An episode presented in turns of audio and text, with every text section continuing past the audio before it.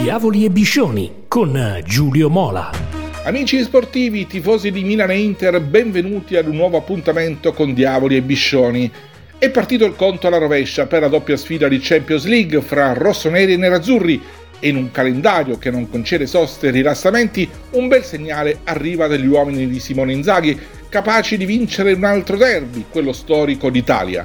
Battuta la Juventus nella semifinale della Coppa Nazionale, e qualificazione non solo per la finalissima di Roma, ma pure alla nuova Supercoppa. Compatti, attenti, propositivi, un filo imprecisi nerazzurri che hanno comunque meritato al cospetto di una Juventus mai veramente in partita. Per l'Inter una bella soddisfazione, per Inzaghi un'altra rivincita, quattro soldi in più nelle casse di Suning, una possibilità in più di portare a casa un altro trofeo. Nella peggiore delle ipotesi l'Inter terminerà la stagione con 56 partite giocate, nella migliore saranno 57, ovvero tutte quelle possibili. Una di queste sarà la finale di Coppa Italia, che non è la Champions League, ma non è da buttare via. Per questo, nonostante gli 11 scivoloni in campionato, all'Inter vanno fatti tanti complimenti in attesa dei due derby europei che già cominciano a scaldare le due tifoserie, biglietti sold out e questo era prevedibile, polverizzati in poche ore, soprattutto dagli abbonati perché sfide come queste nessuno se le vuol perdere. Di fatto Milano si è ripresa all'Europa, in una stagione pazza come questa, condizionata da un mondiale celebrato a novembre e dicembre, la semifinale tra Milan e Inter vent'anni dopo è un risultato che rimette le cose a posto tra il calcio e la sua storia. Vedere rossoneri e nerazzurri fra le migliori quattro del continente è un'ottima notizia anche per chi italiano non è. Nella profonda e turbinosa trasformazione che sta vivendo il calcio, deve sì aggiungere nuovi protagonisti, ma non può permettersi di perdere troppo a lungo quelli che hanno scritto capitoli memorabili.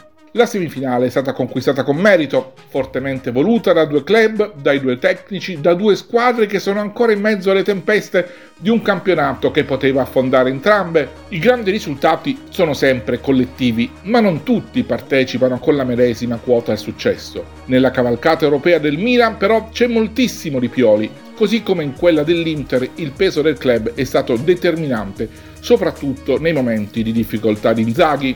Pioli non è stato aiutato dal mercato. Nella doppia sfida dei quarti ha giocato con la squadra dello scudetto, con un Chessy e un Ibra in meno, con un Giroud più vecchio di un anno e con sulle spalle un mondiale. Quando si è infortunato Mignon ha dovuto affidarsi a Tatarusanu, ha provato in tutti i modi a trasformare De Ketelaere e Origi nel loro promesso, aspettandoli per mesi, ma non è servito. Però l'eliminazione della squadra prossima a vincere lo scudetto, il Napoli, porta la firma del tecnico emiliano. L'Inter ha una rosa superiore a quella del Milan, ma solo in Champions si è espressa a livello dei costi e delle aspettative.